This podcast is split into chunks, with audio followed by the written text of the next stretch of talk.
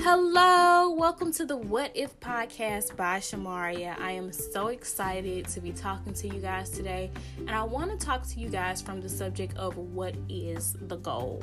So let's just get right into it.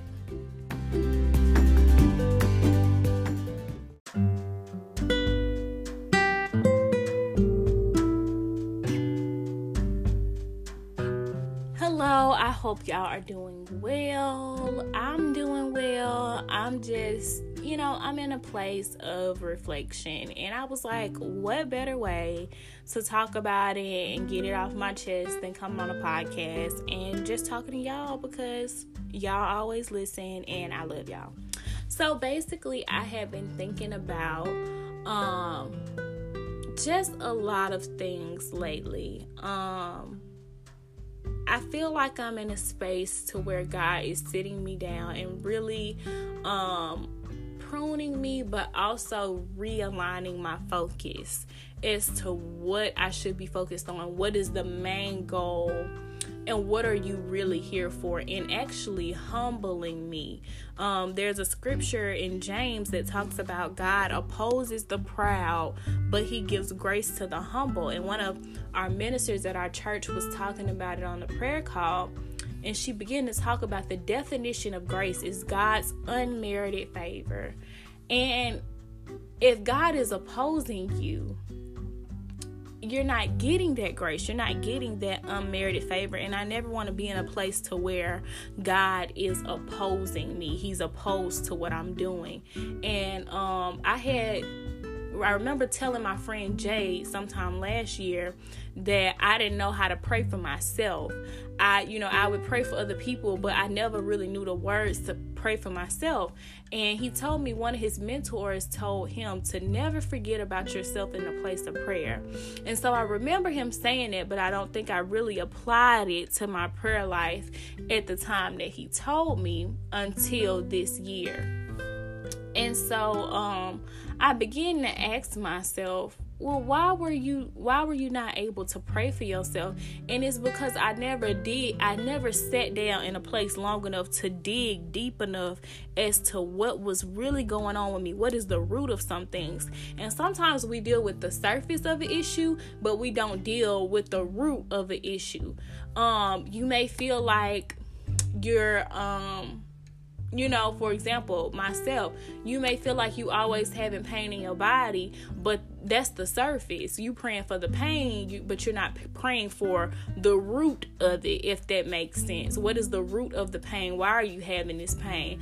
Um when it comes to depression you may deal with the surface of oh i don't feel happy right now. So you know let me go hang out with my friends or do something like that to make myself feel better. That's dealing with the surface, but you're not dealing with the root as to why you always keep falling into that place. And so I felt like I was the person who was always dealing with the surface, but not staying still enough in a place with God for Him to reveal to me what the root is and for Him to do surgery on me and dig up that root so that I wouldn't fall into perpetual um perpetual cycles um, and so right now I feel like I'm in a place as to where God is revealing to me what some of those roots are. Why do I fall into the same things over and over again? Why do I deal with certain issues over and over again? And I'm honestly I'm honestly grateful for it. Um you can't be prideful in the place of prayer.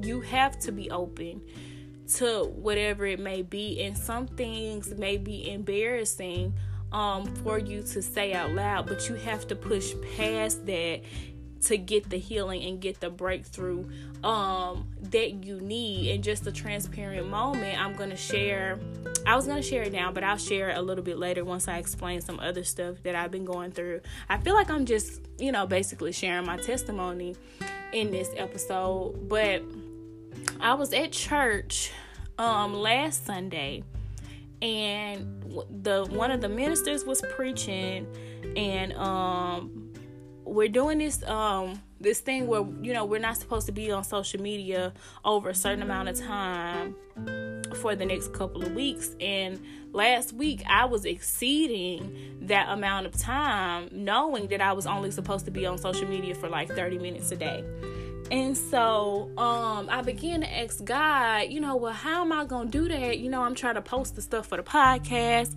I'm trying to post the stuff for the YouTube. I'm trying to do this. I'm trying to build my social media platform. Like, you know, and once you get on social media, you can say you're going to be on there for 30 minutes.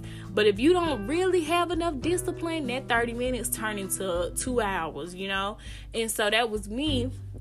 And I was like, well, God, I know we're not supposed to be on there like that, but I got stuff I'm trying to do. You know, I'm trying to build a brand and things like that. And I heard in my head, as clear as day, and I feel like it was the spirit of God, but I, you know, I just like to say I heard in my head just for the safe side. but I heard in my head as clear as day. I gave you those things. And if you can't lay it down, I'll take it away. And that got me all the way together. When I say it got me all the way together, and I began to think of the scripture that says, The earth is the Lord's and everything in it, the world and all who live in it. Everything is God's whatever you're doing, that job, it belongs to God. That money in your wallet, it belongs to God. Those shoes on your feet, it belongs to Him. Clothes, um, earring, like anything, everything in the earth, it belongs to God. He's just allowing you to be a steward over it. And I remember my pastor talking about um cell phones and things like that and he was saying if you would think of that scripture every time you pick up your phone i'm pretty sure you would be doing different stuff on your phone if you picked that phone up and was like this is god's phone you know so I was just like, everything belongs to God, and everything. There's another scripture that talks about um everything that we do, we should do it unto Him. I don't want to paraphrase, but it's in Colossians 3 in chapter 23. And whatever you do, do it heartily, as to the Lord and not to men, knowing that from the Lord you will receive the reward of the inheritance, for you serve the Lord Christ. And so that's why I wanted to use this topic. What is the goal? um what is your motives behind the things that you do what is your motive behind your career what is your motive behind your family what is your motive behind um you talking to that person. There is a motive behind everything and the word says that we should do everything unto the lord. So my testimony um I had been praying and God had been revealing stuff to me about myself and my issues and you know why I do certain things. And I start yeah since I have not been on social media I have been feeling so much better. Like I have been feeling like my mind is clear my spirit is clear. Um I feel like I'm closer to God. And social media is a whole nother um it's a whole nother situation in itself. And one person pointed out that when we we're scrolling on social media, those pages that we scroll on is called a feed. And they were saying how that's not a coincidence that it's called a feed. You're feeding your spirit all of that stuff that you see on social media. And so um that was interesting to me, but I've been feeling better since I haven't been on there. But what I'm trying to say, yeah, I feel like I'd be everywhere. But what I'm trying to say is that um, I had been praying and I had been repenting a lot for things that I hadn't really repented for before. And it's not that I hadn't had the thought that I needed to repent for it. I just I feel like it was pride you know i feel like i was like no i'm not doing that. Can't be. I would i would never do that. And i began to think about how the word says we shouldn't put any idols before him. And to be honest with y'all it's so easy to put the devil is a trickster. And his main goal is to kill steal and destroy at the end of the day, the enemy is trying to get you to hell, and hell is real. And I feel like sometimes we don't talk about that enough, but hell is a real place, and you can go to hell for serving idols. And I remember my pastor saying, Whatever you pick up first in the morning, that's your idol. That is what you have made your God, and you need to put God back in his rightful place. And so I feel like laying down social media was important for me because I don't want to be in a place to where I'm making so- social media an idol. And I also repented because I had been seeing um, so many people get engaged and start families, and it wasn't that I was really jealous of them or envious of them.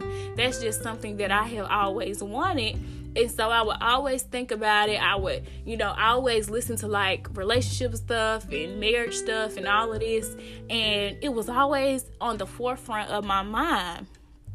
And as I was praying, I got convicted and I had to repent for making the idea of having a family my idol.